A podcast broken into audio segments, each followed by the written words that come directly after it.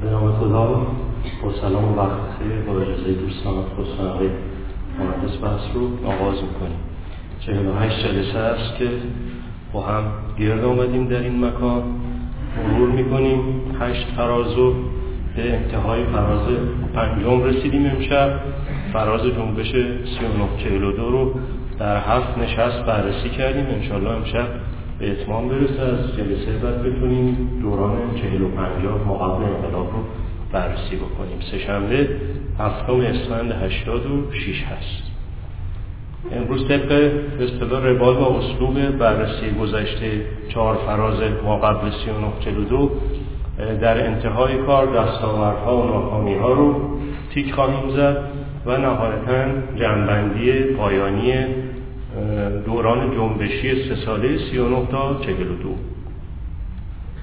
خب دستاوردها رو تو پنج حوزه بررسی می‌کردیم و انشالله امشب می‌کنیم فکری ایدئولوژیک استراتژیک و تاریخی اجتماعی و سیاسی نهایتا هم تشکیلاتی. ببینیم تو این چند پنج حوزه چه دستاوردهایی جنبش کوتاه عمر 3942 از خودش بر جای گذاشته. حوزه اول فکر ایدئولوژیک بود.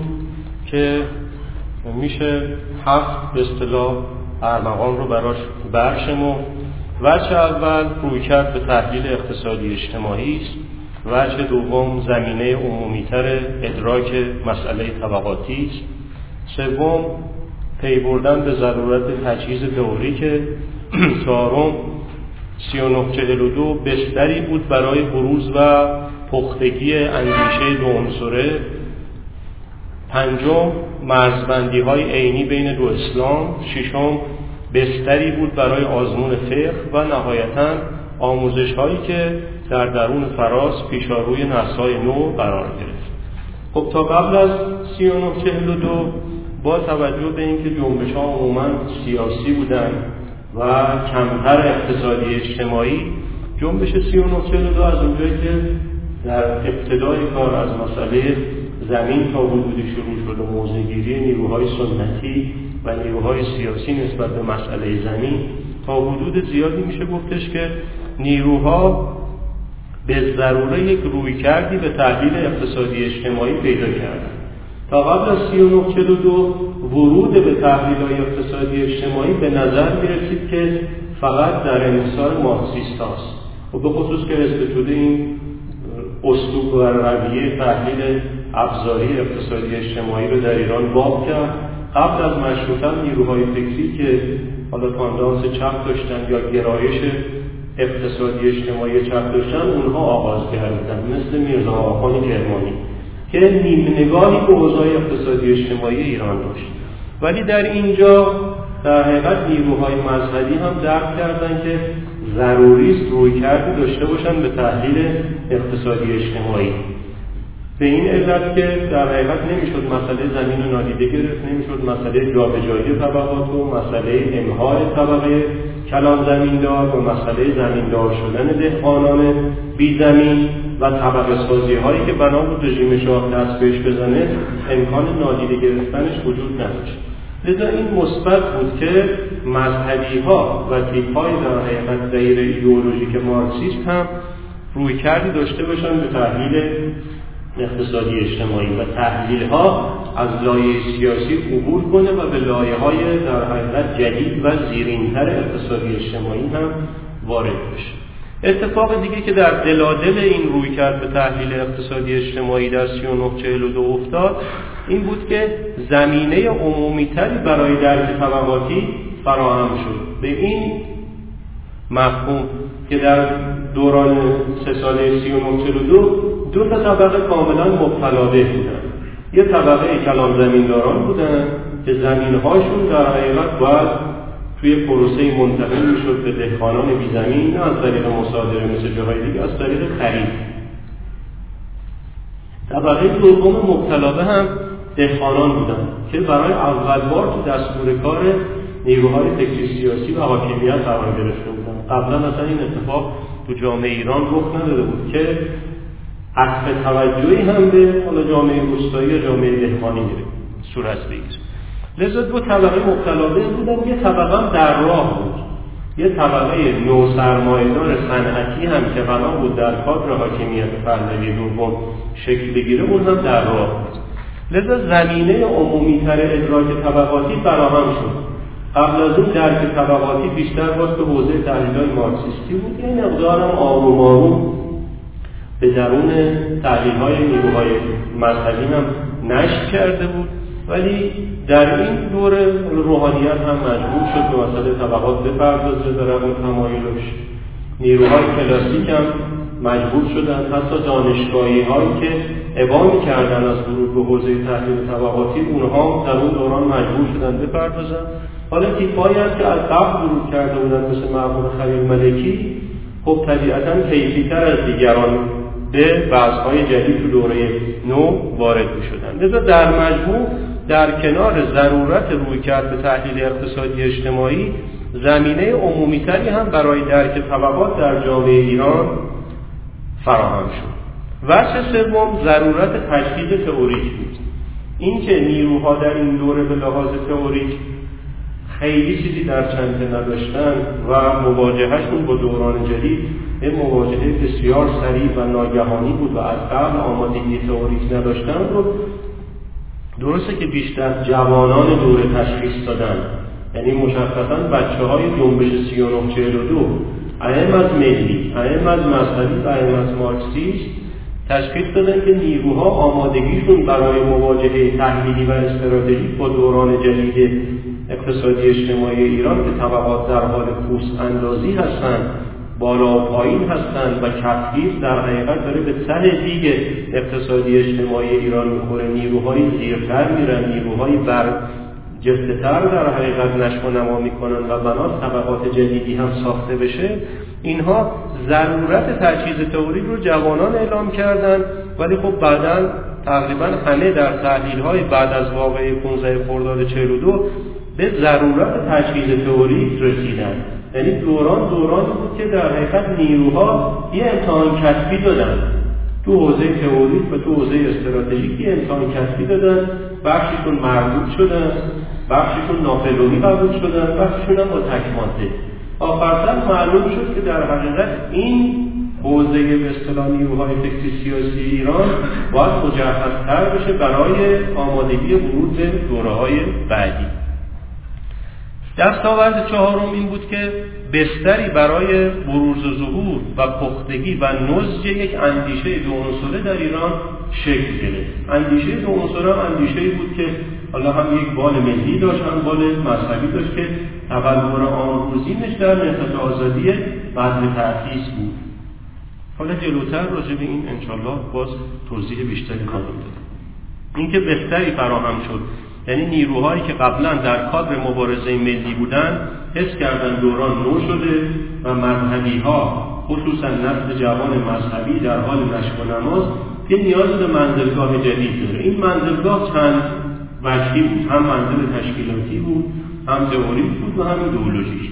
اینکه اتفاق مهمی بود که نهضت آزادی مستقل از جبهه ملی سازوکار مبارزاتی را انداخت و مقدمتا برای سازوکار مبارزاتی ضرورت داشت که حالا اصطلاح لایه‌هایی از تفکر خودش رو هم به لحاظ ملی هم به لحاظ مذهبی باز کنه که این لایه ها توی سخنرانی ابتدایی مهندس بازرگان برای تأسیس نهضت آزادی و به طور جدیتر و پررنگتر در دفاعیات مهندس بازرگان که در حقیقت یک دفاع تاریخی است قابل ردگیری و ردگیری است. اما دستاورد فکری دیگه مرزبندی های عینی بین دوتا اسلام بود. اسلام به اصطلاح سنتی حوزوی و اسلام نوگرایی که حالا تیپایی مثل مرحوم طالقانی و دکتر صحابی در یک عبادی و مهندس بازرگان در عباد گسترده تری در حقیقت حمل می‌شد. مسئله خیلی عینی بود. دو تا مسئله وسط شرایط گذاشته شد. یکی زن و حقوقش بود یکی هم زمین. این دو تا مسئله عینی هر همه جریانات ایران رو به واکنش واداشت. کما که جلسات قبل مرور کردیم.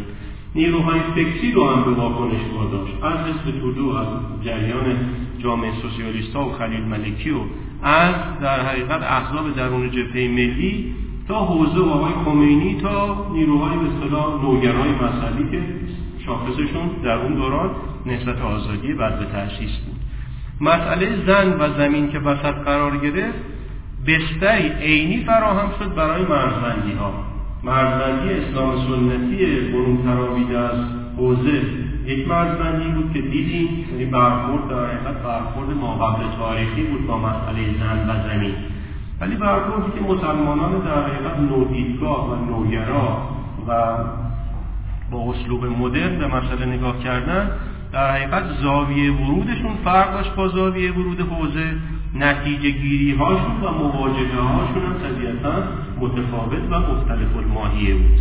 لذا در دوران هایی که زمینه عینی برای مرزبندی وجود داره مرزبندی ها دقیق تره و جدی تره خب مثلا الان توی در 15 سال گذشته مذهبیون به اصطلاح مدرن و نواندیش خیلی تاکید می‌کنن که ما اسلاممون با اسلام حاکم فرق داره.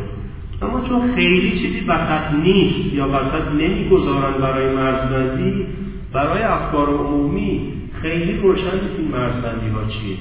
حالا بخشش روشنه خب سوابقشون یه مقدار با هم تفاوت داره عملکردشون با هم تفاوت داره. ولی 39 42 دو تا مسئله ای که حساسیت برانگیز بود. زن هم حساسیت در حقیقت جنسیتی برمیانگیخت. رو برابری زن و مرد هم حساسیت در حقیقت شرعی برمیانگیخت هم حساسیت اجتماعی. زمین هم هم حساسیت اجتماعی برمیانگیخت هم حساسیت طلاقاتی لذا دو تا مسئله عینی وسط گذاشته شد. کل اون دو تا مسئله عینی مرزبندی ها خیلی دقیق شکل وقت بعدی هم 3942 اولین آزمون فقه بود. پیش پرده آزمون فقه یا به عبارت جدیتر تشرع در مشروطه بود که این پیش پرده رو جریان شیخ در حقیقت روی سن تا عصر دوران بالا زد. اما این دفعه جدیتر فقه برای اول بار اومد دو تا موضع اجتماعی گرفت. رو مسئله زن و رو مسئله زمین با چاشنی سیاسی یعنی این مرزبندی این دوران به نظر من در حقیقت عینیتر از مرزبندی های دوران مشروط و شیخ الله بود. شیخ نگرانی هایی داشت ولی این دفعه دو تا مسئله وسط گذاشته شده بود. یکی مسئله زن یکی مسئله زمین. در سطح مشروطه مسئله آزادی که عام بود برای آحاد مردم ایران وسط گذاشته شد. و به شکل به اصطلاح 3942 نبود که لایه های جدیتر به اصطلاح جریان حوزه و روحانیت سنتی رو تحریک جدیتری بکنه. آزمون فقه بود. فقه هم در این دوران در حقیقت آزمون قابل قبولی پس نداد و برخوردهای آغازینی که با مسئله زن و زمین کرد نشون داد که برخوردها در حقیقت ما قبل دورانی است. اینکه اولین آزمون در حقیقت فقه سیاسی شده تو جامعه ایران در دوران 3942 شکل گرفت. اما دستاورد جدیتر فکری ایدئولوژیک این دوره فعال بودن پاتوقها بود. این خیلی مهمه که در کوران پاتوقها نه تنها تعطیل نشد در کوران سیاسی بلکه جدیتر هم شد. حالا پاتوق اصلی مسجد هدایت بود که قبل از 3942 چراغش روشن شده بود. در 3942 بار آموزشیش وزن در حقیقت انتقال دانش ایدئولوژیکش بیشتر از قبل شد. پاتوقایی هم مثل شرکت انتشار جدیتر از گذشته در حقیقت رفت و فتح می‌کردن تو حوزه فکری ایدئولوژیک. پاتوق انجمن اسلامی ها که خیلی فعالتر از گذشته شده بود. یعنی انجمن اسلامی ها در سالهای 3942 خب مثلا با مسائل مشخص حنیف نژاد هم تکثیر کم می شدن هم به اصطلاح حرس کیفی. در شهرستان ها تکثیر شدن در تهران حرس کیفی صورت گرفت و انجمن های اسلامی هم برخلاف امروز شدن یک کارگاه آموزشی. کارگاه آموزشی که هم در حقیقت آزمون ایدئولوژیک نیروهای نوگرای مذهبی بود مثل آیت الله مثل مهندس بازرگان مثل دکتر صحابی هم مجرای ورودی روحانیون نواندی شد به دانشگاه. مثل مثلا مرحوم متحری. اینکه انجمن هم در دوران خودشون در حد به اصطلاح قواره و وزن خودشون تبدیل به پاتوق آموزشی شدن. حالا کنار انجمن ها اتفاقات درون خوابگاه کوی دانشگاه دانشگاه تهران هم بود بحث‌های قرآنی باز شد دانشکده کشاورزی دانشکده کشاورزی کرج هم چون محل تحصیل حنیف نژاد بود جدیتر از در حقیقت دانشکده های دیگه کتاب و متن در دستور کار قرار گرفت. اینکه در مجموع انجمنها جمعش خوابگاه ها شرکت انتشار و مسجد هدایت به طور جدی در حقیقت چی شد؟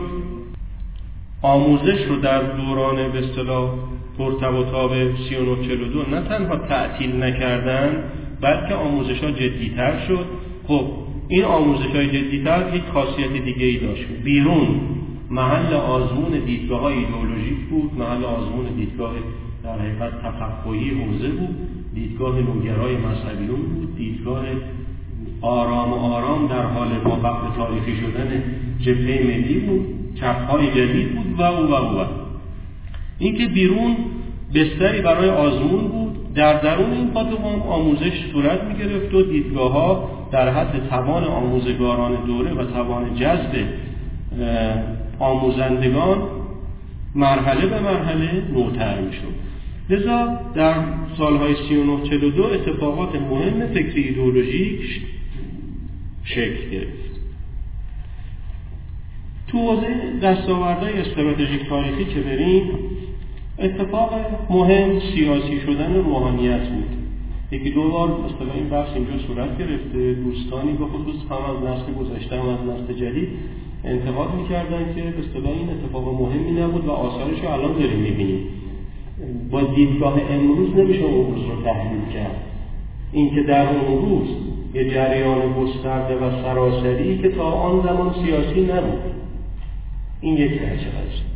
وجه دوم قضیه این بود که جامعه ایران با توجه به اینکه حسی درش وجود نداشت مرجع سیاسی نداشت سنفی اجازه داده نشد بعد از مشروط تو دورهای مختلف شکل بگیره و سنوک منزلگاه پیدا بکنن این هم اصطلاح داله بر این بود که محل رجوع سنفی و اجتماعی هم وجود نداره مرجع سنفی هم ما جامعه نداریم. این که یک جریان مثل روحانیت که از قبل مرجعیت داشت مرجعیتش هم صرفا مرجعیت شرعی نبود که برن مسئله بپرسن و وجوه در حقیقت بهش بدن. مرجعیت مرجعیت اجتماعی هم بود. یعنی به نوعی محل اصطلاح رجوع نسبت به تظلم های اجتماعی بود. حالا این جریان که این ظرفیت رو داشت به نسبتی که سیاسی می‌شد به نفع جامعه هم بود. حالا یه وقت جامعه در حقیقت مراجع مدرن وجود دارن. مثل مثلا کشورهای اروپای غربی و کشورهای دیگه که حالا این سیر رو طی کردن. حتی بعدا تو شرق آسیا. احزاب مرجعن اصناف مرجعن تو حوزه مدنی انجیو ها مرجعن. اشخاص مرجع هم دارن.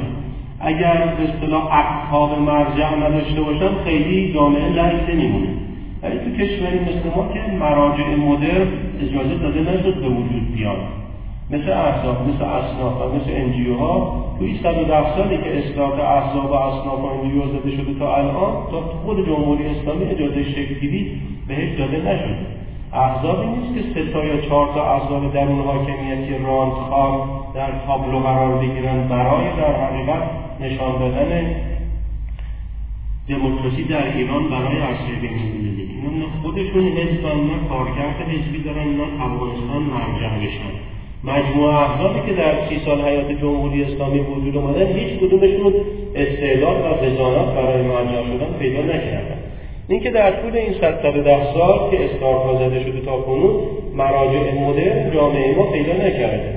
حالا در این ماناسا نیروهای اجتماعی که ظرفیت مرجع شدن رو دارن اگر مرجعیتشون جدیتر بشه و سیاسی هم بشن به نفع جامعه ایرانه.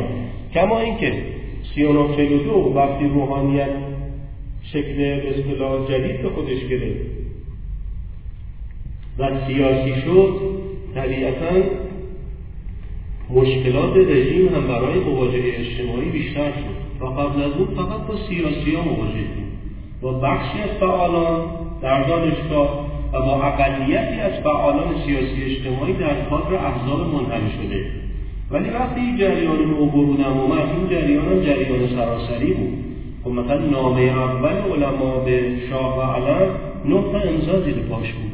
یعنی وزینترین مراجع جامعه مذهبی ایران زید اون در حقیقت اطلاعی ها و اعلامی های اعتراضی امضا زده بودن. اینکه سیاسی شدن روحانیت در اون دوره اتفاق در حقیقت مثبت و مهمی بود که پشت جبهه مبارزه سیاسی رو در اون زمان در حقیقت گرمتر می‌کرد و وزینتر می‌کرد. این یه اتفاق بود یک دستاورد بود.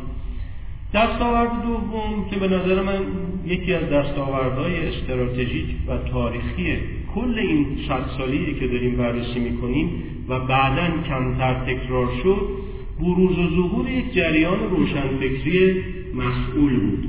حالا روشنفکری در ایران به خصوص این دهه گذشته که عناصری از جریان روشنفکری وظایف تاریخی روشنفکران رو فهرست می‌کنن. در این فهرست ما ببینیم که برای روشنفکر یا صرفا نقش تنویری قائل هستن یعنی تصریح می‌کنن که وظیفه روشنفکر فقط نورافشانیه فقط تنویر فکریه. یا اینکه روشنفکر فقط در موضع رهنمود در قبال مردم و در قبال نیروها و در قبال دانشگاه باید ظاهر بشه. یعنی تلقی از روشنفکر توسط جریان روشنفکری امروز ما یعنی این همشون بچه غالبشون این است که روشنفکر یک وظیفه تاریخی بیشتر به نداره. خودش آگاهه آگاهیش هم منتقل کنه به جامعه. اینکه حالا اون آگاهی در کوچه پس کوچه های اجتماعی چه بلایی سرش می آید روی اون آگاهی چه تشکیلات هایی سوال می شود اون تشکیلات ها سرنوشتشون به کجا می انجامد صحیح میگن ربطی به ما نداره. یعنی روشن فکر فقط وظیفش آگاهی بخشی. فقط انتشار آگاهیه یا برتر از اون حد اکثر اینکه بتونه رهنمود بده. و رهنمودش هم رهنمودهای برج آجنشینی و از موضع بالا و بدون اینکه در حقیقت تو کور راه های واقعی اجتماعی قدمی بزنه گامی بزنه و نیروهای اجتماعی رو همراهی بکنه.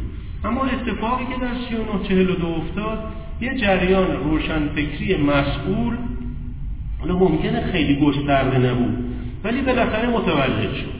اون جریان روشنفکری مسئول تصورم این هستش که تو مثلث آقای طالقانی مهندس بازرگان و دکتر صحابی شکل گرفت. در سیر خودش این مثلث پرتویی پیدا کرد. دیگه مثلا اینکه 42 صرفا این مثلث نبود. هسته سطحش همون سه نفر بودن. ولی پروار شد فربه شد و فربهیش هم فربهی کیفی بود. یه وقت یه ورزشکاری فربه میشه.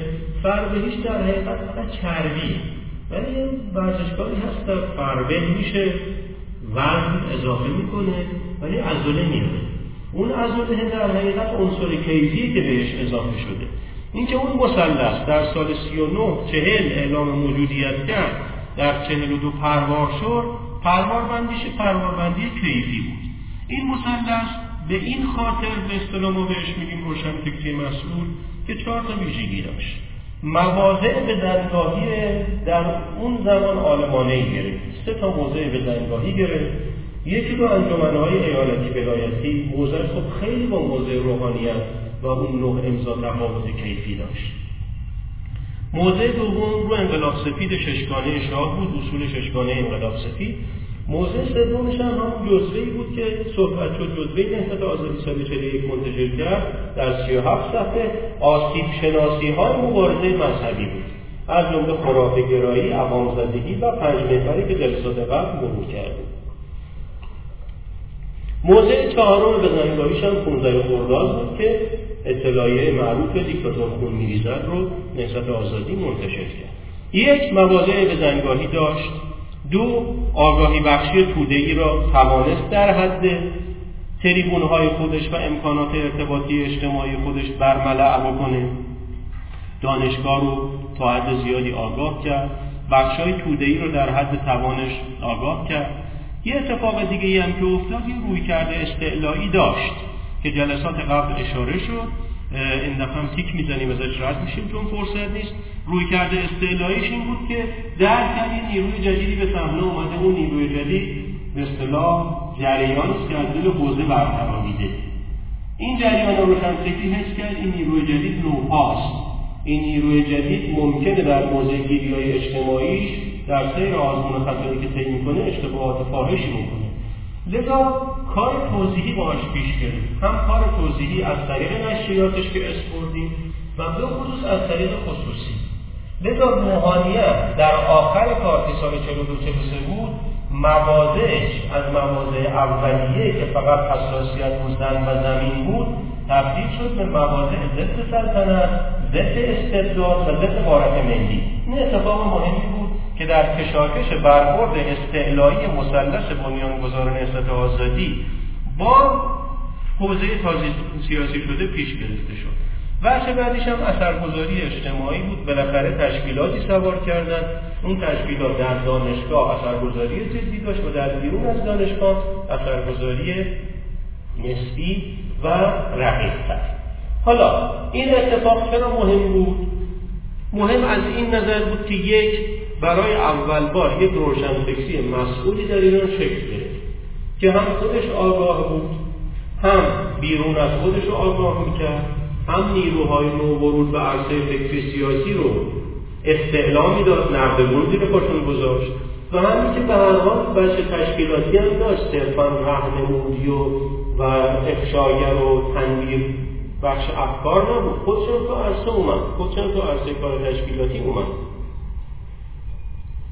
ما اینجا دو تا شاخص داریم برای سنجش نیروهایی از نوع نیرویی که ازش استفردیم یه شاخص شاخص ایدئولوژیکه یه شاخص شاخص ملی.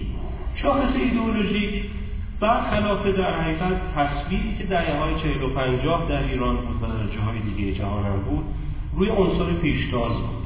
تصور این بود که عنصر پیشتاز عنصری است که فرسنگ ها از حد متوسط توان فکری سیاسی جامعه جلو هستش و اون باید جلو بده و بقیه نیروها بهش ملحق بشن. اون کسی که اون چه که تلقی خدا هست به عنوان گرداننده هستی و صاحب تشکیلات کل بالاخره خود خدا لیدر تشکیلات کله. حالا ما هم هر کدوم می‌تونیم در جاهایی که هستیم تشکیلات سوار کنیم. تشکیلات سنفی تشکیلات دانشجویی تشکیلات آموزشی. ما این توان خدا رو داریم. یعنی خدا خستت به خرج نداده که همه توان رو در خودش منحصر کنیم. مثل برخوردهایی که نوعا حکومت ها با ابنای در حقیقت تحت حکومتشون می‌کنن تصوری دستش که زمین و آسمان دهن باز کرده و اونها بیرون اومدن و تمام ظرفیت ها در اونها تجمیع شده. و با اراده اونها ظرفیت ها می‌تونه متجلی بشه در صحنه اجتماع خدا این رویه رو پیش نگرفته. خدا هر خصلتی که خودش داره در حقیقت این خصلت خصلت رو و خوی رو قابل تسری کرده و قابل تزریق کرده به ابنای انسان که بناس جانشینش در روی زمین بشن. حالا تلقی این لیدر اصلی تشکیلاتی از پیشتاز چیه تو واژه مشفقونه یعنی مشفقون. نوع انسانهایی هستن که دوسته گام از جامعه جلو هستن. اما در عین حالی که دغدغه پیشگامی و پیش افتادگی خودشون رو دارن این دغدغه رو دارن که پیرامون خودشون رو هم همپای خودشون پیش بیارن. این میشه مشفقون. یعنی پرتوی از شفقت دارن. مثلا انبیا اینطوری بودن. پرتوی از شفقت دارن. یا تو دوران جدید مثلا گاندی اینطوریه. حالا گاندی مثلا فکرش از فکر متوسط جامعه زیر سیطره خیلی جلوتره. اما به این اکتفا نمی‌کنه. تلقیش از پیشتاز این نیست که من سر قله دارم بقیه هم نفس نفس زنان بکشم دنبال خودم. حالا یکی ببره یکی خارج بشه یکی پس بیفته. اینا همه مسئله است. اینکه مشفقون واژه بارداری هست که تو قرآن اومده در حقیقت تلقی خدا از پیشتازه. یا که دو قدم جلو باش به نسبتی که جلو هستی بقیه هم با خودت در حد ظرفیتشون بیار. این کار در سالهای چهل به بعد توسط در حقیقت بانیان نهضت آزادی به نظر من تا حدودی شکل این یک شاخصه که شاخص ایدئولوژیک هست. شاخص بعدی شاخص شاخص ملی ماست. ببینید ما در کشوری زندگی می‌کنیم که مشکل در مبناها وجود داره. یعنی حقوق اولیه انسان ها به رسمیت شناخته حق حیات فکری سیاسی اولیه انسان ها به شناخته نشد و شناخته نمی شود. حالا حاضر هم شناخته نمی شود. لذا پیش نیازهای حیات اجتماعی سیاسی وجود نداره. یه وقت ما در سوئد زندگی می‌کنیم همه پیش ها وجود داره مبانی وجود داره مراجع مدرن مثل حزب و سنف و به اصطلاح مدنی وجود داره. اونجا شاید این صادق باشه که یک روشنفکر صرفا کارش تنویره.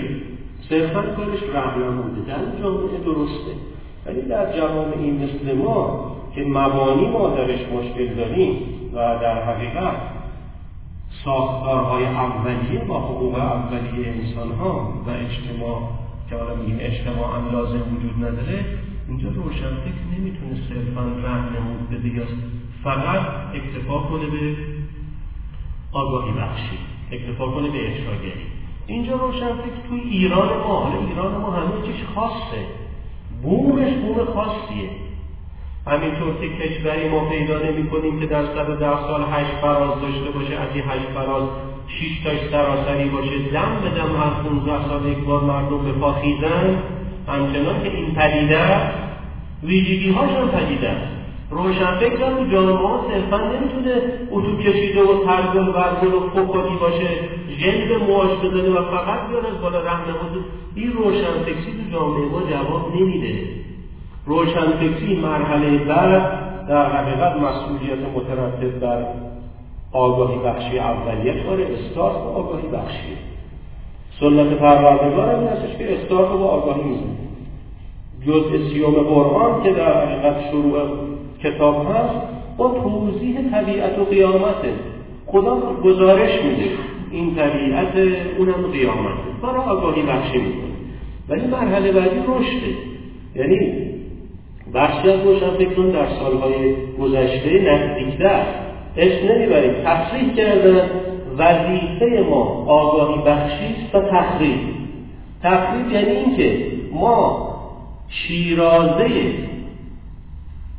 تفکر حاکم و شیرازه مناسبات اجتماعی ما قبل مدرن ما فقط وظیفه داریم پخش و پلا کنیم. حالا اینکه بعد شکل چیزی شکل می‌گیره دیگه مربوط ما نیست. این برخورد خیلی غیر مسئولانه است. اینکه فقط ما چیزی که به ذهنمون برسه بدون فیلتر و بدون پالایش منتشر بکنیم فکر کنیم در حقیقت جوانی که از تینیجری عبور کرده سالهای پایانی تینیجری هست اوج امیدش و اوج شعفش و اوج در حقیقت جذب و یادگیری هست یادگیریش هست. اگر بخشی از این آگاهی هم جذب کنه مسیر تشکیلاتی او چیست؟ فرجام تشکیلاتی او چیست؟ از بیوه سر در میاره از enterprise سر در میاره از باند مواد مخدر سر در میاره از کنج عزلت سر در میاره از راندن در حقیقت توحشگونه خر تفرد خودش و اینکه گور پدر همه و من خر خودم را از پل بگذرونم از این سر در میاره اینا مسئولیت متوجه همون فرد جریانی است که اون آگاهی اولیه رو منتشر کرده. لذا مرحله بعد از تو ایران حالا نظر من نظر منم که میگم ببخشید من رو کار بردم من صرفا زمیره نه به مفهوم بحث من تلقی این هست. تلقی این هست در ایران همچنین که در حقیقت ورزشگاهش کشتیگیر ما با کشتیگیر فرانسه خیلی فرق داره. کشتیگیر ما در حقیقت اون دو بنده که میپوشه باید با خودش منش و روش و اخلاق و محل پاکیزه کردن و سر به پایین بودن و نگاه به ناموس کرد نکردن اینا هم با خودش بیاره. تفاوت کشتیگیر فرانسوی با کشتیگیر ایرانی اینه. تفاوت عنصر سیاسی ایدئولوژیک در جامعه ما با سوئد هم اینه. این که روشن فکری که میاد مرحله اول آگاهی مرحله دوم رشد مرحله سوم تحققه. بالاخره اون آموزه ها باید در جامعه ایران بنشینند ما با حکومت های در حقیقت بیمهار و قدرت های بیمهار طرف بودیم که هیچ حقی برای آغاز جامعه در نظر نگرفتن. اینکه روشن تو ایران که میاد ترجمان خاص خودش رو پیدا می‌کنه. دیگه انتلکتوال فرانسوی نیست. کافه نشین پاریسی نیست. نمیگم کافه نشینی بده. کافه نشینی تو او فرهنگ جواب میده. تو او فرهنگ. اینکه پنج شیش نفر بشینن یه قهوه بخورن که دو ساعت طول بکشه یه پنیری بخورن که سه ساعت طول بکشه. حول اون دو ساعت قهوه خوردن و سه ساعت پنیر خوردن بخشی از مسائل روشنفکری جامعه خودشون رو به حل و فصل گزینه اوناست محترم هم هست. ما حق اهانت نداریم. ولی اینجا در حقیقت در کشوری ما داریم زندگی می‌کنیم و در کشوری پدران ما زندگی کردن که یک کافینت رو در حقیقت میبندن. کافینت میبندن به جرم اینکه حالا چهار پنج نفر ممکنه بیان اونجا بشینن راجع به مسائل درجه چندمی صحبتهایی بکنن. اینکه اگر توی پایتختی کشور توی کتاب فروشیش طبقه دوم چهار تا صندلی می‌ذارن یه قهوه سرو میشه حاکمیت ها این هم تو ایران تحمل نمی‌کنن. لذا چون ما در همچین وضعیتی به سر می‌بریم روشن فکر ایرانی هم در حقیقت همون تفاوتی رو داره که مثلا تختی 87 کیلویی در ایران با دانیل روبن فرانسوی 78 کیلویی تو فرانسه داشت. دانیل روبن فرانسه یه شبیه قصاب بود. که علاقه من به کشتی بود فرانسه مثلا تیم کشتی. یه کشتیگیر همیشه میومد دهه هفتاد یه دانیل روبنی بود که حالا یه مدالای سومی هم تو فرنگی مثلا می‌گیره. تو می‌رفت قصابیش می‌رفت سالن کشتی. ولی تختی اینطور نبود. تختی باید راه میافتاد تو راست بازار. باید مثل زلزله پول جمع می‌کرد. باید از ناموس محل محافظت می‌کرد. باید دخترای همسایهش رو حل می‌داد. باید جهاز تهیه می‌کرد. لذا تختی ما با دانیل روبن خیلی فرق داره. روشن فکر ما محمد حنیف نژاد با روشن فکر پاریسی با روشن فکر استکهلمی خیلی تفاوت داره.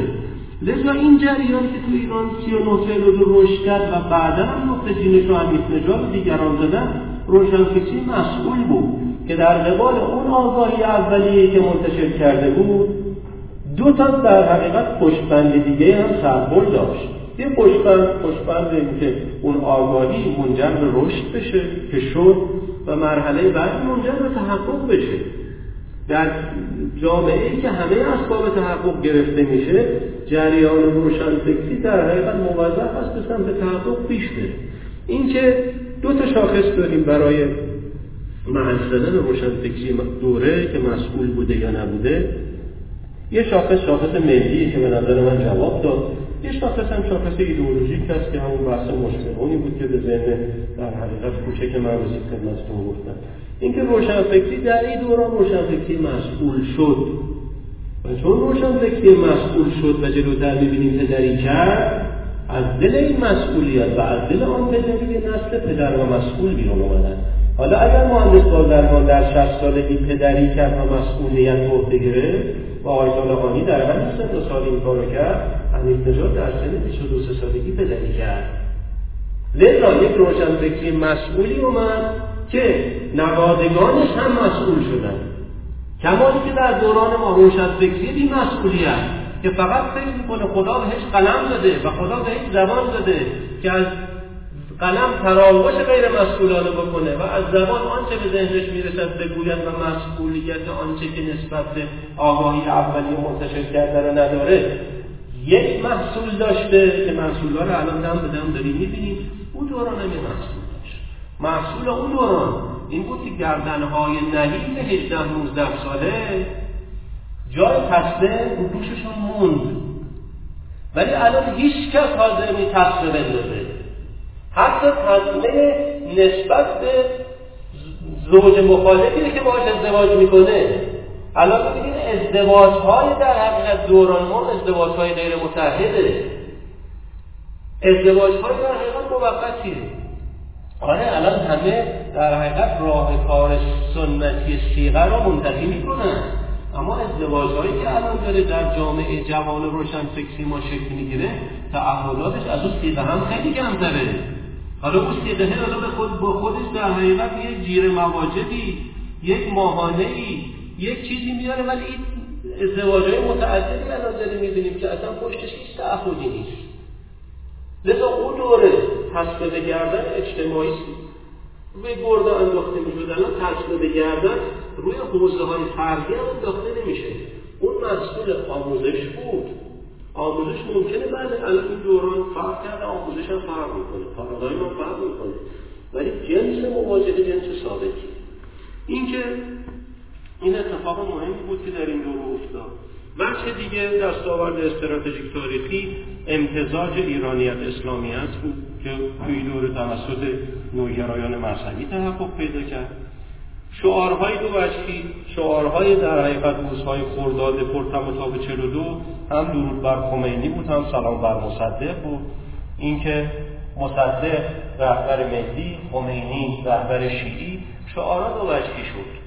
شعارهای دو وجهی در حقیقت جدی بود. اتفاق مهم دیگه که هم استراتژیک بود و هم تاریخی. یه طیف جوانی در این سه سال رشد کرد. که آماده در حقیقت بزرگی کردن پیدا کرد در مراحل بعد. یک کتابی هستش کتابی که روی چگوارا نوشته شده توسط رنه سینکلر فرانسوی. یه مقدمه داره مقدمه قشنگی که آقای کاوه دهقان دهقان ترجمه کرده. اون در وصف چگوارا میگه که چگوارا در نوجوانی بزرگی می‌کرد و در جوانی همچون پیران میاندیشید. خیلی قشنگ میگه. خیلی توصیف قشنگه. حالا در ایران خود ما در 3942 تیف های جوانی حالا چه تو حوزه ملی چه تو حوزه مذهبی و چه تو حوزه مارکسیستا و چپ موضوع ظهور پیدا کردن که از سن خودشون جلوتر بودن. دوران رو جدیتر از بقیه درک کردن و به خصوص بعد از 3942 دیگه کاملا جدی شدن. اینکه جوانانی در دوره به وجود اومدن که آماده بزرگی کردن و بزرگ شدن داشتن. چه بعدی همچنون که این جوانان از دانشگاه در اومدن منصفانه هست این طرف هم بگیم یه قشری هم از طلاب فکری سیاسی پدیدار شدن. این هم اتفاق مهمی بود. اتفاق مهمی بود که از درون جنبش 3942 ما اون سالا رو میگیم یه هاشمی پیدا شد. یه لاهوتی پیدا شد. یه سعیدی پیدا شد. که حالا هم با افکار نو آشنا می شدن هم با دانشگاهیان آشنا می شدن و هم در حقیقت وقتی درس حوزویشون رو میخوندن طبیعتا این نگاه نقادانم پیدا می‌کردن. این اتفاقات بود که بعدا تو مدرسه حقانی در اصطلاح سیلابس دروس تاریخ و جغرافی و فیزیک شیمی رفت که بعدا با واکنش سنتی ها مواجه شده هست شد. اینکه بعدا همین طلبه ها پشت جبهه مجاهدین شریعتی میشن در دهه پنجاه محصول همین دینامیسمیه که این قشر از کلا که فکری سیاسی شدن در 39 پیدا کردن. این هم اتفاق مهمی بود. حالا ممکنه همه الان هاشمی الان تحلیل بکنن. با شخصیت کنونیش نه. یعنی هاشمی رو باید دوره خودش. هاشمی فرزند همچون که مثلا جزنی فرزند 39 چپ بود حنیف فرزند 3942 ملی مذهبی بود هاشمی هم فرزند 3942 حوزه بود. بلکه ذریب رشد هاشمی از بعضی که تو شرایط مدرن زندگی می‌کردن بالاتر هم بوده باشه. ازا الان ما چون رو روحانیت و حاکمیت جمهوری اسلامی که نماینده تاریخی روحانیت موضع داریم نباید در حقیقت تحولات گذشته رو از روش بخریم و این موضع رو سایه بندازیم رو تحولات گذشته که از یه حقانیت نسبی برخوردار بوده. اتفاق دیگه همگرایی دو قطب بود. میشه گفت که رابطه روشن فکرا و قطبهای سنتی و حوزوی سیاسی شده در این دوران ارگانیکتر شد که قبلا توضیح دادیم. اما اتفاق مهم که عکس پایین سمبل و در حقیقت نماد این اتفاق مهمه همزیستی دو تا نسل بود. که تو دوره های بعدی خیلی تکرار نشد ببینید این سفره هست مال یکی از اعیاد فطر. سر این سفره بزرگتره ها هستن. بدیزادگان هم هست. نفر چهارم نفر اول آقای دکتر صحابی نفر دوم آقای طالقانی نفر سوم مهندس بازرگان نفر چهارم مرحوم اسقر بدیزادگان خب رعایت کسبت شده بزرگترها سر نشستن کوچکترها وسطتر نشستن. خب یه همزیستی بوده. این همزیستی تو مسجد هدایت بود. تو شرکت انتشار بود. تو انجمنهای اسلامی بود. تو نمازها بود. تو اعیاد بود. تو پیکنیکان بود. یعنی در حقیقت این روشن فکرات که ما در مرحله اول باهاشون در حقیقت حمایتی برخورد کردیم افرادی نبودن که فکر کنن انتقال دانششون و تجربهشون به نسل بعد از خودشون فقط از طریق نوشتار گفتاره. منبر مدرن تشکیل ندادن بالای منبر برن فقط سخنرانی کنن فقط مقاله بنویسن. اتفاقایی که روشنفکری امروز داره در حقیقت مرتکب میشه. زیست مشترک کردن. از اون زیست مشترک نسل نوعی تربیت شد بیرون اومد این صد ده سالی که از اصطلاح ما قبل مشروطه تا الان میگذره ایران الا ماشاءالله سخنران نویسنده داشته و هیچ وقت کمبود نداشته. ولی چرا این نوشتارها و سخنرانی ها منجر به تربیت نشد؟ چون صورت به صورت نبود. face to face نبود. سینه به سینه نبود. نفس به نفس نبود. این اتفاق افتاد. بالاخره مربیانی از جریان روشنفکری لخت شدن و رو تشک دوران رفتن و دانش آموزشون در حقیقت تنشون رو لمس کرد نفسشون رو لمس کرد. اتفاقی که تو ورزش رخ میده اتفاقی که تو سینما رخ میده اتفاقی که تو تئاتر رخ میده اتفاقی که تو موسیقی رخ میده. رو به رو ابوالحسن خان شبا که حالا بهش می‌رسیم در صحنه صد نفر رو تربیت می‌کنن و ممکن اون صد نفر هیچ هم تراز خودش نشن. ولی اون صد نفر محصول دیست مشترک هم اینکه در این دوران این سفره این عکس عکس در حقیقت خیلی تاریخی است که نشون دهنده نمادین زیست مشترک از همزیستی دو نسل اتفاقات در حقیقت میمونی در دهه ابتدای دهه چهل ایران رخ داد. دستاوردهای اجتماعی را اگر بخوایم مرور کنیم خب اتفاق اول بروز ظرفیت های اجتماعی خورد برجوازی در ایران تو جنبش های قبلی دیدیم مثلا تو جنبش تنباکو خب برجوازی تجاری و تو مرحله بعد خنکدارا خیلی فعال بودن. تو مشروطه به همین ترتیب. و میشه گفت در دوران های قبل خب دوران مصدق هم تقریبا همینطور بود. مثلا بخشی از برجوازی تجاری که تبدیل به برجوازی صنعتی شدن در دور شاخص شدن و به اصطلاح سران بازار شاخه بازار جبهه ملی رو تشکیل دادن. ولی اتفاقی که در 39 افتاد این بود که بدنه به اصطلاح بازار یا خورده برجوازی تجاری در ایران صاحب وزن شد. قبلا در حقیقت تو جنبش های قبلی بیشتر بدنه بود و کارگزار بود. ولی در این دوران خودش جزئی از به اصطلاح رهبری سطور دوم و سوم جنبش بود. این اتفاق مهمی بود. در حرم رهبری خورد برجوازی ایران جایی برای خودش در حقیقت دست و پا کرد وزنی پیدا کرد و وسعت عمل بسیار گستردهتری از عقل آورده دیگه این بود که اول بار این اتفاق تو ایران به طور در حقیقت علمیتر برملا شد. این اتفاق این بود که نیروهای اجتماعی در ایران آماده تر از نیروهای سیاسی هم علتش هم این بود که 32 تا 39 عرصه سیاسی ایران تعطیل شد. جبهه ملی حدود یک دهه غیبت داشت و افرادی هم که بعدا نهضت آزادی رو سال چهل تشکیل دادن در این دوره سیاسی نبودن. اینکه خلای کار سیاسی در این دوره بود و وقفه در بین نیروهای سیاسی به وجود اومد اما دانشگاه و بازار در 32 تا 39 تحصیل نشدن.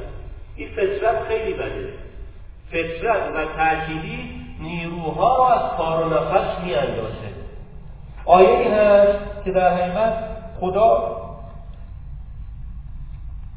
نقشش رو در کارگاه هستی بیان می‌کنه. آسمان ها و زمین رو و آنچه ما بین آنهاست در شش هنگام آفریدیم بی خواب زدگی بی خستگی. خیلی مهمه. یعنی استمرار. خدا می‌خواست در حقیقت کارگاه رو ترتیل کنه پنجشنبه ای باشه جمعه ای باشه جمهوری اسلامی از 20 بهمنی باشه تا 15 فروردین جهان شکلی نمی‌گرفت.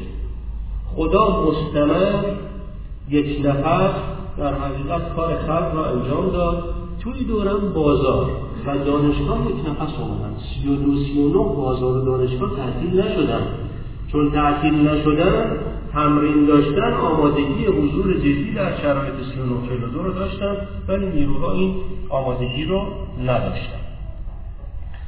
وجه بعدی زمینه پوست اندازی طبقاتی بود که در 39 دو مهیا شد اهمیت تاریخی داشت.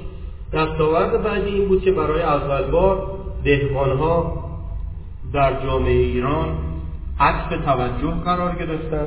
حالا توی صدر مشروطه و توی مجلس صدر مشروطه که تشکیل شد این اتفاق افتاد که بهره در حقیقت تیولداری بر افتاد یه عطف توجه نیم پرده به جامعه دهقانی و روستای ایران صورت گرفت. ولی در 3942 با توجه به که مسئله زمین مثلا و تقسیم زمین مبنا قرار گرفت و نیروها همه مجبور شدن روی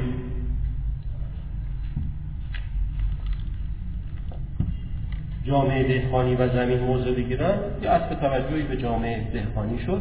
اتفاق اجتماعی دیگه هم که افتاد این بود که نیروهای کف بازار تعین پیدا کردن.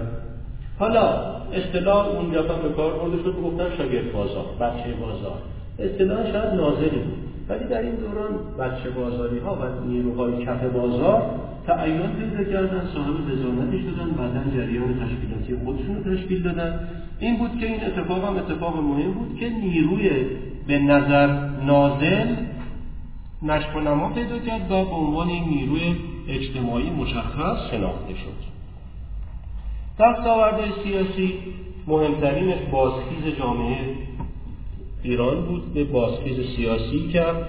یعنی بعد از هفت سال از زیر ضرب کودتا درآمد و جامعه ایران مجددا آگاه شد و کار و پیشه سیاسی در دستور کارش قرار داد اتفاق دیگه این بودش که نیروهای سنتی غیر سیاسی هم چی شدن؟ سیاسی شدن که صحبتش قبلا شد اتفاق دیگه همطور که نیروهای سنتی غیر سیاسی سیاسی شدن بخشی از روشنفکران غیر سیاسی هم که شاخصشون مهندس بازرگان بود اونها ضرورت دوره و تحلیل خودشون سیاسیشون کرد. این هم یه دستاورد دیگه دوره بود.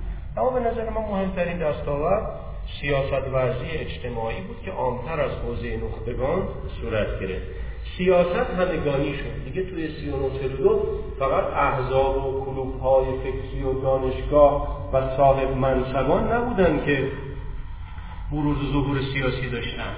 مهم بود که پاچنا، پامنار، حوزه، قرفه، حجره، معلم اینا همه سیاسی شدن. همه تمایلات اجتماعی سیاسیشون رو بروز دادن از تظاهرات معلمات و بهارستان و شهادت مرحوم خانعلی تا اینکه حوزه به اصطلاح سنتی قوم و شهرهای دیگه سیاسی شدن. بچه های بازار پامنار و پاچنار هم سیاسی شدن. یعنی اینکه جامعه از پامنار و پاچنار و غرف و حوزه و معلم و همه سیاسی بشن یه شاخص جدی بود در اون روز که سیاست ورزی اجتماعی تر و عامتر است. گذشته شده. اتفاق مهم دیگه دستاورد دیگه عمیقتر شدن دره بین مردم حاکمیت بود. یعنی مشخص با این حاکمیت حاضر به مثلا مصالحه و مسالمت و اعطای حقوق حالا اجتماعی ولو در حد حد اقلی و در حد یک قشر و پوستن حاضر نیست. مثل دره عمیقتر شد و جامعه سیاسی ایران و حتی اجتماع ایران به سرفست تعیین تکلیف با رژیم شاه که یه بار 32 رو سرکوب کرده بود یه بارم 42 و هر دو هم مسالمت آمیز شروع شده بود و میل اصلاحی داشت. این دره عمیق‌تر شد. حالا دستاوردهای تشکیلاتی.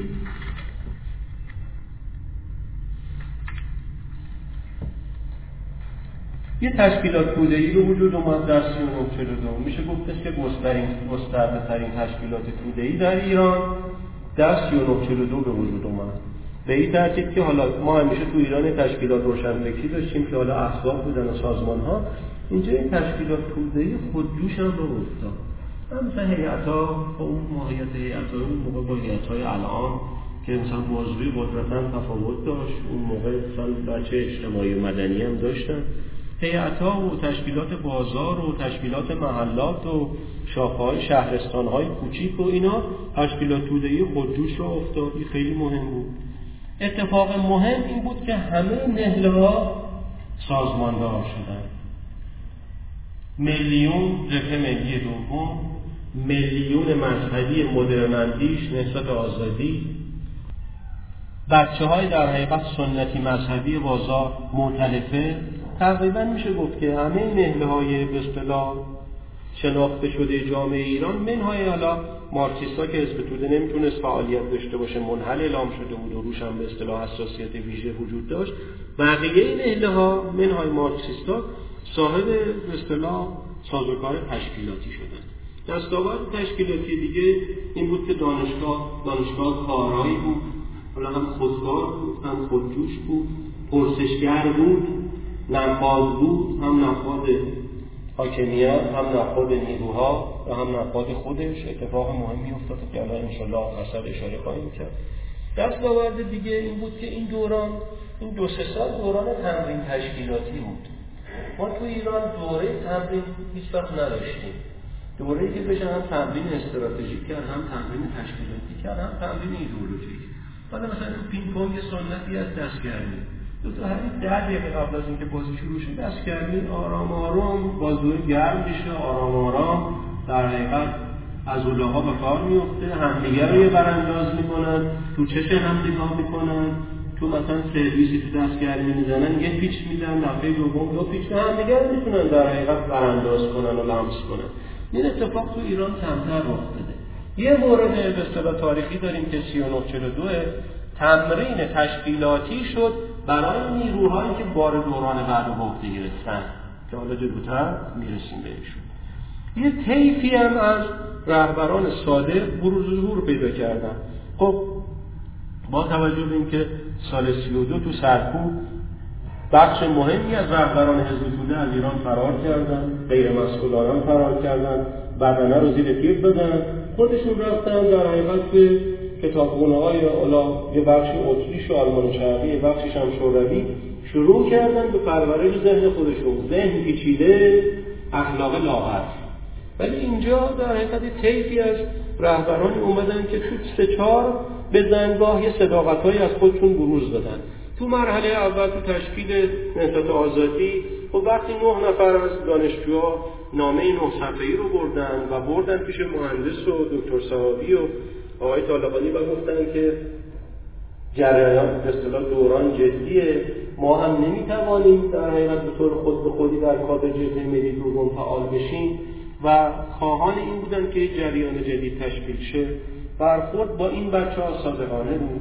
برخورد تو همون جلسه صادقانه بود. مهندس بازرگان خودش رو با خلیل ملکی مقایسه کرد و به نوعی نقد خودش کرد. گفت اگر می‌بینید که در می‌بینید که آقای خلیل ملکی فکرش از من خیلی پیشرفته تره. به دلیل اینکه تمام وقته من زندگی دارم زن دارم ماهی 4500 تومان حقوقم و کمتر از اون نمی‌تونم زندگی کنم. خیلی مهم بود. وضعیت خودش رو توضیح داد. توضیح وضعیت توضیح سر. گفت من نمی‌تونم از ماهی 4500 تومان خودم بگذرم. این خیلی اهمیت داشت. بلوف تشکیلاتی نزد.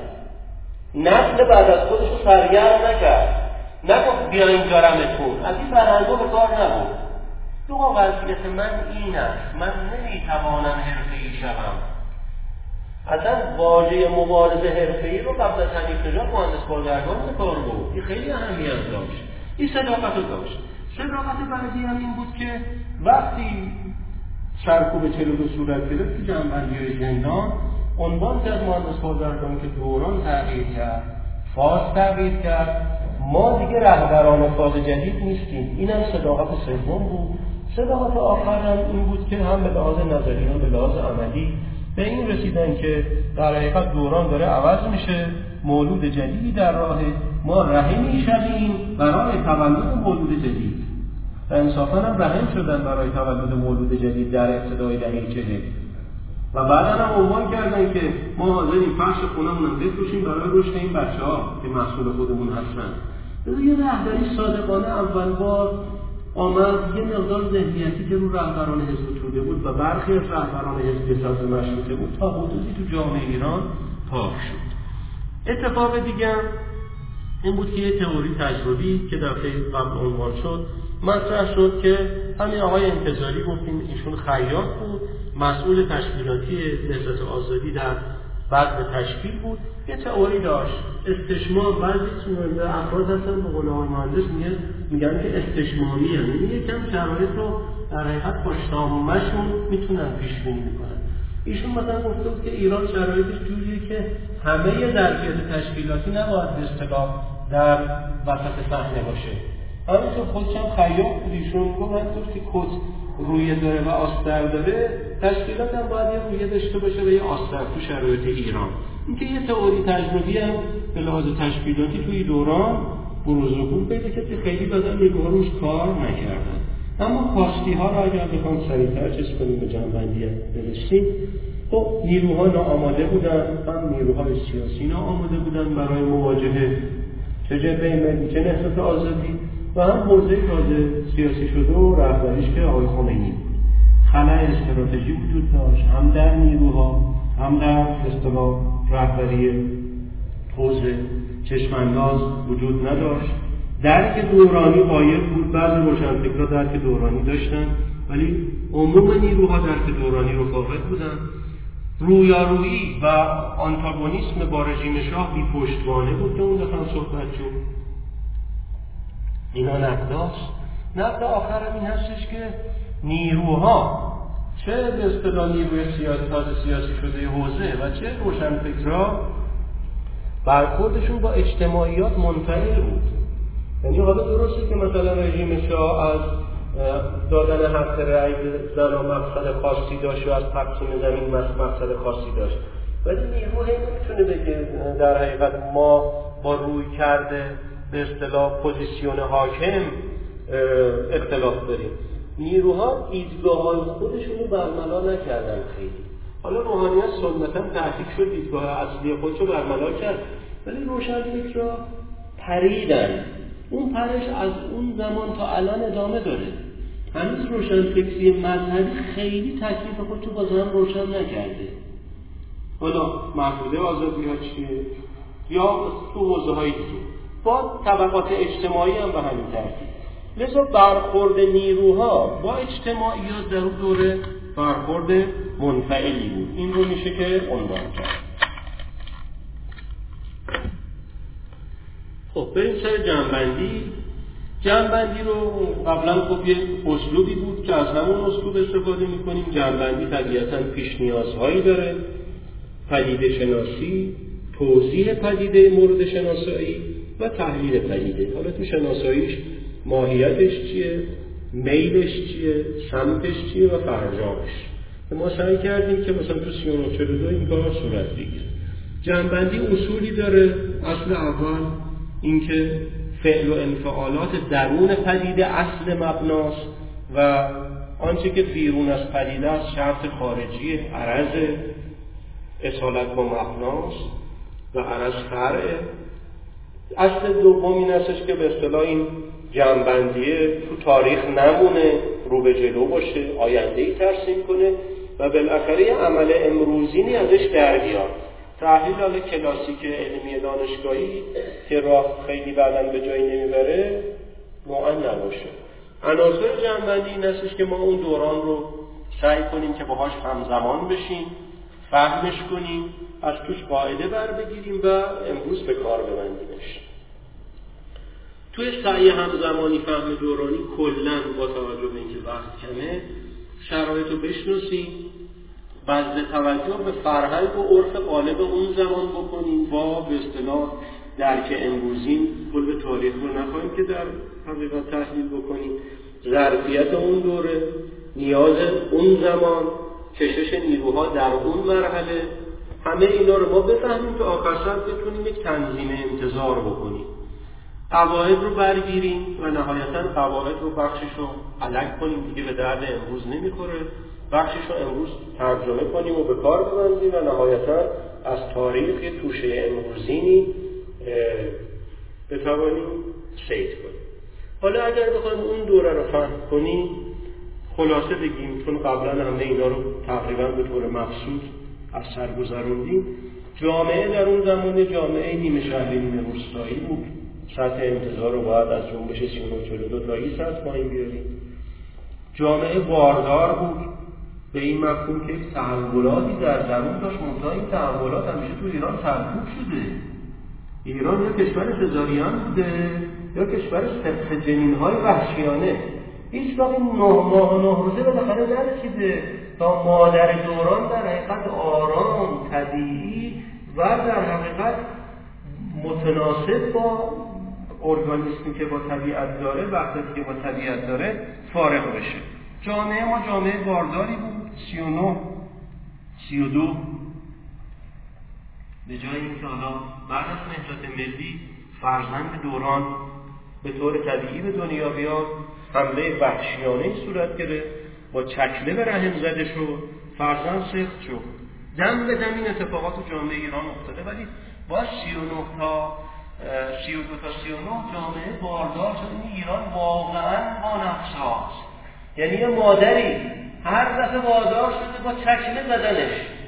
ولی بازم این میل به مشارکت در گردش زمانه رو داشته بازم رحم آسیب دیده و ترمیم کرده برای تولد مولودی خیلی مهمه تو ایران. شاید هر جایی اتفاق میافتاد مادر دم بدن با کلمه در حقیقت زخم دوران رو روی بدنش حس می‌کرد که اصلا هر چی تولید نسل و تولید مثل میکسر ولی مام ایران مام میهن ما اینطور نبوده. خیلی قابل احترامه. سی و تا سی باز باردار باز باردار باز باردار. جامعه باردار بود. همین جامعه باردار بغزدار هم بود کودتایی بود. رهبر در حقیقت صاحب منش دوره از مدار به زور و زن خارج شده بود. مصدقو خارج کردم. این خروج طبیعی نبود. این یک بچه دیگه بود. حالا این جامعه ما یه اکثریت سنتی داشت و یک اقلیت مدرن. اقلیت مدرنی که حالا بخششون خودفهم زندگی مدرن رو می‌خواستن پیش کنن که طبیعتا حقشون بود. بخششون هم به اصطلاح وابسته به نفت جدیدی بود که تو اقتصاد ایران بعد از 32 اومده بود. این اکثریت سنتی مقابل اقلیت مدرن قرار داشتن. نظام سیاسی هم وابسته بود هم مجری. هم مثلا تنفسش تو فضای غرب بود خودش رو تو چارچوب تقسیم کار سیاسی و اقتصادی غرب تعریف می‌کرد و مجری بود. مجری در حقیقت خواسته کندی تو ایران بود. حالا این حاکمیت هم حاکمیت سنتی بود. حاکمیت سنتی یعنی فقط برای مدیریت اجتماعی ابزار به کار ببریم. اون اصلا ابزار سرکوب بود. رضاخان هم ابزار به کار بود. سرکوب بله مشارکت نه. پهلوی دوم هم همین ابزار کار بود. لذا عقب ماندگی تاریخی پهلوی دوم در یک سال کشاکش با دموکرات های امریکا به اثبات رسید. کما اینکه ده ده ده 15 سال بعد در کشاکش یک ساله با کارتر نماینده دموکرات ها بر حقوق بشر به اثبات دوم رسید که آخرتر هم از دور تاریخ رفت کنار. اینکه همه توی ایران فکر می‌کنن که فقط بخشی از نیروهای فکر سیاسی عقب موندن سنتی هم حوزه روحانیت سنتی و عقب حاکمیت هم حاکمیت عقب مونده غیر تاریخی بود. حاکمیت هم حاکمیت سنتی بود که با گفتمان دوران نمیخون با الزامات دوران نمیخون. حالا همین حاکمیت سنتی عقب مانده یه شبه مدرنیسمی هم به جامعه ایران تحمیل کرده بود. حالا بالاخره گذار از سنت به مدرنیسم آرام آرام باید شکل بگیره با قاعده باید شکل بگیره با توجه به عرف جامعه و هم بالاخره باید شکل بگیره. ولی نه تحمیلی نه یک شبه نه آتا ترکی نه رضاخانی که پهلوی دوم هم در این حالی که قد قواره در این حال آتا ترک و رضاخان رو نداشت ولی همون شبه مدرنیسم رو با همون ضرب و زور بخشانه می‌خواست به جامعه ایران تحمیل کنه. حالا این بچی از فهم دوران بود؟ بچه دیگه این بود که نیروها ناآمادن. رهبری قطبی تازه رهبری قطبی تازه سیاسی شده. جنبش 39 بیشتر جنبش واکنشی تاکنشی واکنشی بود در قبال وضعیت موجود. جنبش بدون پیش نیازها بود. بدون تئوری بود بدون استراتژی بود بدون آمادگی بود. پارادوکس دیگه برای فهم دوران. نسل نو. برخلاف الان. نسل نو جدی بود. درک کرده با این جهان جدیه. این خدای گرداننده جدیه. اکثر منعده نیست. جهان هم جدیه. دوران هم جدیه. یه پس داره بود پس ما هم باید جدی باشیم. نسل جدیده جدی بود. رهبران قبلی. خصوصا جدی ملی کلاسیک و غیر جدی. یه لابی به شمار می‌رفت مبارزه سیاسی برای جدی ملی دوم. ولی برای نسل نوع به میدان اومده نه یه میدان تمرین جدی بود. اتفاق دیگه این بود که شرع میدان مانوری پیدا کرد. یعنی مخالفت روحانیت با اتفاقات مخالفت شرعی بود خصوصا ابتدای قضیه. و جنبش سی و بیشتر یک برنخابیدن بود. نیروها چه نیروهای قبلا سیاسی و چه نیروهای تازه سیاسی شلاق دوم شاه رو بعد از کودتای سی و دو که در چهل و یک چهل دو بروز کرد بر نتابیدن جنبش بر نتابیدن بود. و آخرسر بخوایم خلاصه کنیم زمان رو فهم کنیم. سی و نه چهل و دو یک پیش فاز بود. دورانی بود برای آغاز فاز بعدی. این تا اونجایی که بشه همزمان بشیم. با دوران البته وقتی در جلسه آقای مهندس هستن آقای دکتر ملکی هستن این دوران رو خودشون فعال بودن و دوران دانشجوییشون بوده و دوران بعد از دانشجوییشون بوده و کاملا درک کردن. ما از آقایون شنیدیم یا خوندیم. اینکه خیلی خوب بود اگر که فرصتی بود که خود آقایون در حقیقت دوران رو توضیح بدن که از بخشش رو آقای مهندس ابتدای کار و آقای مهندس میسمی جدیتر و مفصودتر توضیح دادن. حالا قواعد رو بردگیریم این جان بخشه. خب دیگه تو ایران ثابت شد سرکوب مرادف تعبیره. یه سرکوب که صورت گرفت یک سال و نیم دو سال بعد از مشروطه استبداد صغیر اومد سرکوب شد ولی سرکوب در حقیقت با تک زده شد استبداد صغیر بر افتاد. دوره بعدی رضاخان مشروطه سرکوب کرد. باز دهه بیستی را افتاد که پاسخ سرکوب بود. سی و دو سرکوب شد. سی و نو چلو دو پاسخ سرکوب بود. سرکوب فقط موقته فقط آسپرینه هیچ چی نیست. در ایران سرکوب حاکمان فکر کردن که استراتژیه.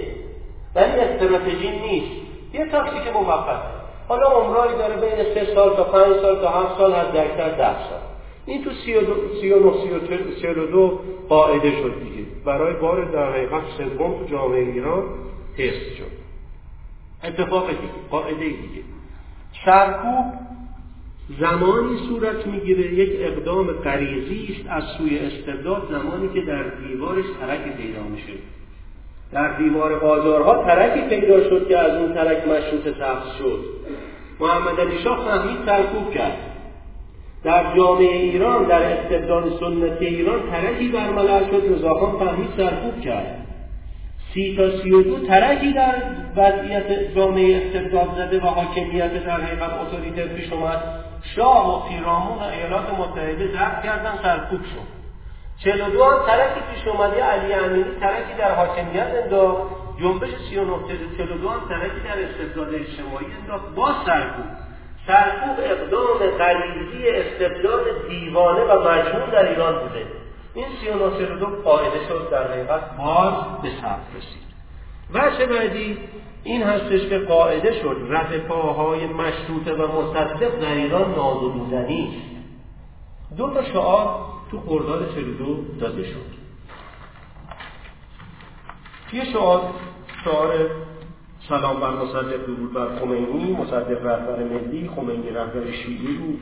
که مصدق در حقیقت با اینکه ده سال گذشته بود ولی زنده بود. یه شعار استراتژیک هم بود خیلی بهش امانت نشد.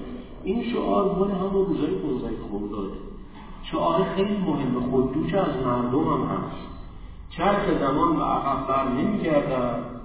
مشروطه به استبداد بر نمیگردد. این بالاخره باز رد پای مشروطه حتی دو جنبش 3942 که بیشتر یک جنبش مذهبی بود تا ملی برملع شد. بچه بعدی این بود که حد زدن به قدرت و آرمان مشروط کردن حاکمیت در ایران یک سیر ماراتونی است. مرحله اول ماراتون مشروطه مرحله دوم ماراتون دوران رضاخان مرحله سوم دهه 20 مرحله سوم 39 مرحله آخر از 39 در ایران این ذهنی است که در حقیقت قدرت از مطلقیت به مشروطیت به یک فاز و فراز تناسب پیدا بکنه. نه ماراتونه. دوندگان سرعت می‌خوان توی ده ثانیه صد متر رو تموم کنن خیالشون راحت شه. ولی بالاخره اون ماراتونیت اون کیپچوکینوی پا برهنه اوگانداییه که 42 کیلومتر و 195 متر آرام آرام میدوه با پای برهنه بی آب بی خستگی بی حوله خیش. به امید در حقیقت گذر از مطلقیت به مشروطیت. سرکوب 42 نشون داد که در حقیقت مشروطیت در ایران که بدیل مطلقیت نمی‌تونه یک دو صدمه تلقی بشه نیروها بیان. سه ماه و شیش ماه و سه سال بخوان این اتفاق رو سامان بدن شدنی نیست. این قاعده بود که به 3942 در حقیقت جدیتر برملا شد. خب مذهب تو دورانهای قبلی انگیزاننده بود. اینجا هم انگیزاننده است. نفوذ اجتماعی و توان بسیج روحانیت جدیتر از مشروطه و جدیتر از نهضت ملی اینجا عیان شد. و چه دیگه قاعده شد توده آمرفه توده بیشکله در مشروطه توده بیشکل بود. آخرتر هم بیشکل موند. رهبران این هنر نداشتن که توده آمرف و تبدیل به توده تشکیلاتی کنند در جنگل سعی شد تا حدودی موفق و تا حدود زیادی ناموفق. ولی بالاخره یه مصدقی پیدا شد. این توده آمرف رو شکل داد و از شکل گرفتن توده آمرف نسبت ملی به وجود اومد. پیروزی در لاغه به وجود اومد. اخراج انگلیسی ها به وجود اومد و ملی کردن واقعی شرکت نفت صنعت نفت تو ایران وجود اومد. در سی دو این توده بیشکل آمد بیشکل هم باز رفت. مجموعه نیروها نتوانستن توده ها شکل بدن. این هم باز تو ایران قاعده شد. بچه بعدی؟ رابطه یک سویه روحانیت با توده با همون توده آمور روحانیت رابطه یک سویه از بالای منبر رحمه دادن اعلامیه صادر کردن تکلیف تعیین کردن مبارزه سیاسی رو از توش تکلیف شرعی در آوردن. رابطه یک سوی است. از اون طرف رابطه ای در حقیقت نیست. تودم حق اظهار نظری تودم آموزشی تودم تاثیرگذاری نه.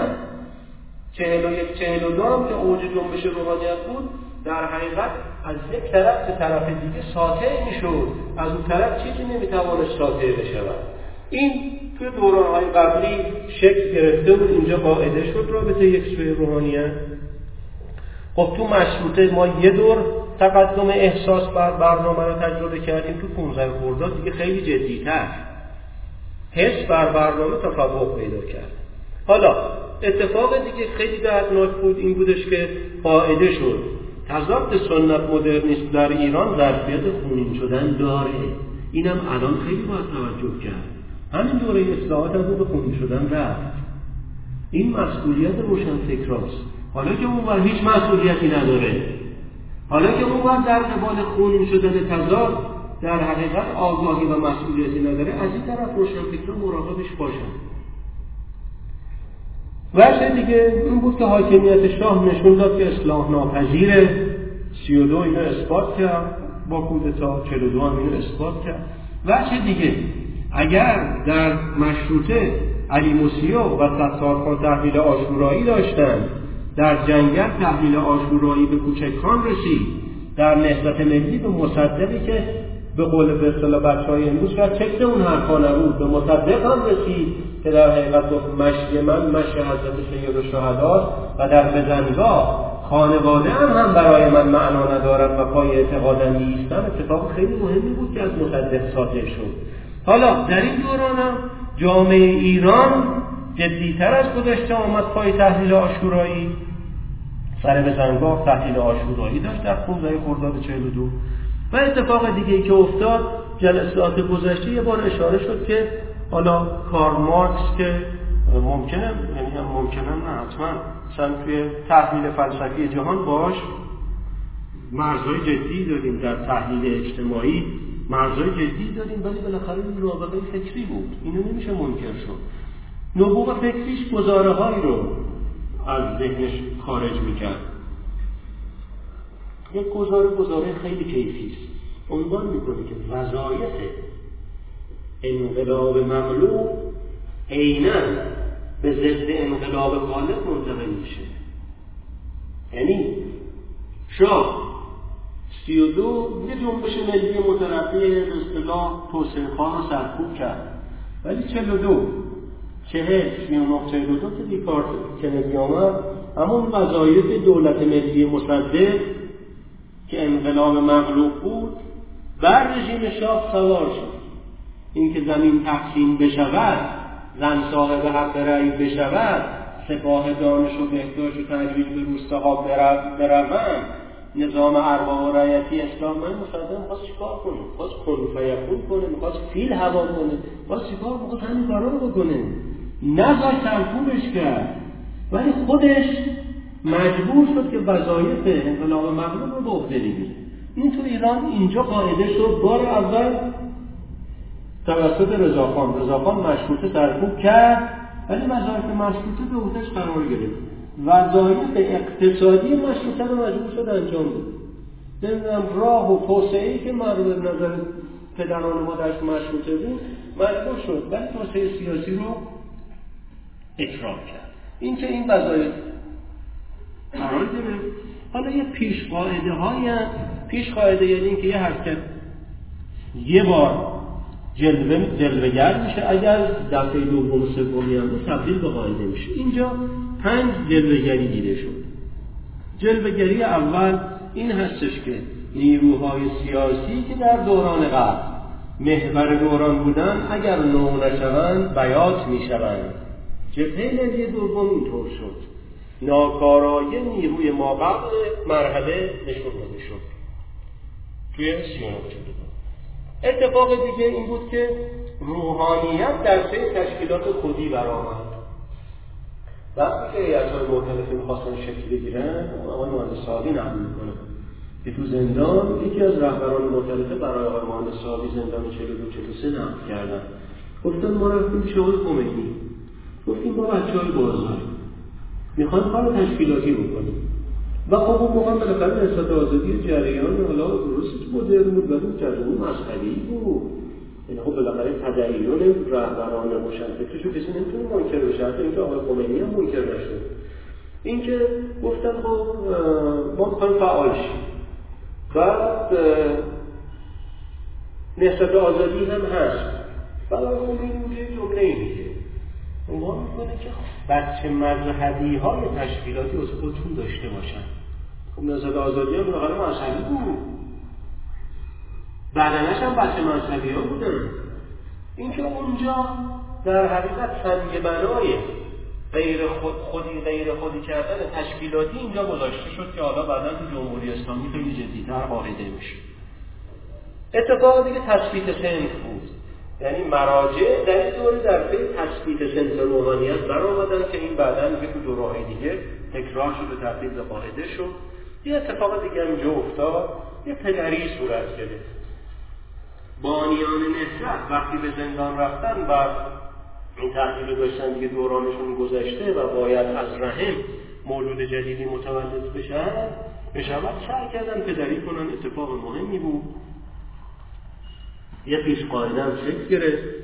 اینکه درسته که چکمه به رحم می‌زنه تا جنین ساقط شه.